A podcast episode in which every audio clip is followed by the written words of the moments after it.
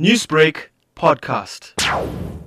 It was around the first incident of the report in terms of COVID 19. Our members at that particular time were never trained about COVID 19 as well as they were never provided with the PPE. Remember, there was a, a, big issue with the PPE when the first patient was declared, patient that was called patient zero. So the department uh, itself acknowledged that and the National Department of Health gave us an indication that they were going to speak to their provincial counterparts to, to withdraw the case. Just recently, yesterday, uh, we heard that they are continuing the, the charges. For the first time since the declaration of the lockdown, that even activities like disciplinary hearings continue. That's an indication of a kind of an employer that we're having Ayanda, can you explain what's the next steps uh, in this process? How we've got a responsibility, and the responsibility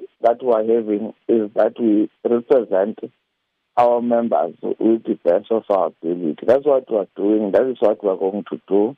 We'll defend our members because it remains our view that uh, our members must not be exposed in uh, in the conditions that is going to put their lives at risk.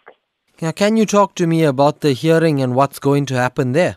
We will see tomorrow. The, the charges are there, and uh, any kind of information we cannot share it here because it might be used against us in the hearing tomorrow. What sort of charges are these employees going to face?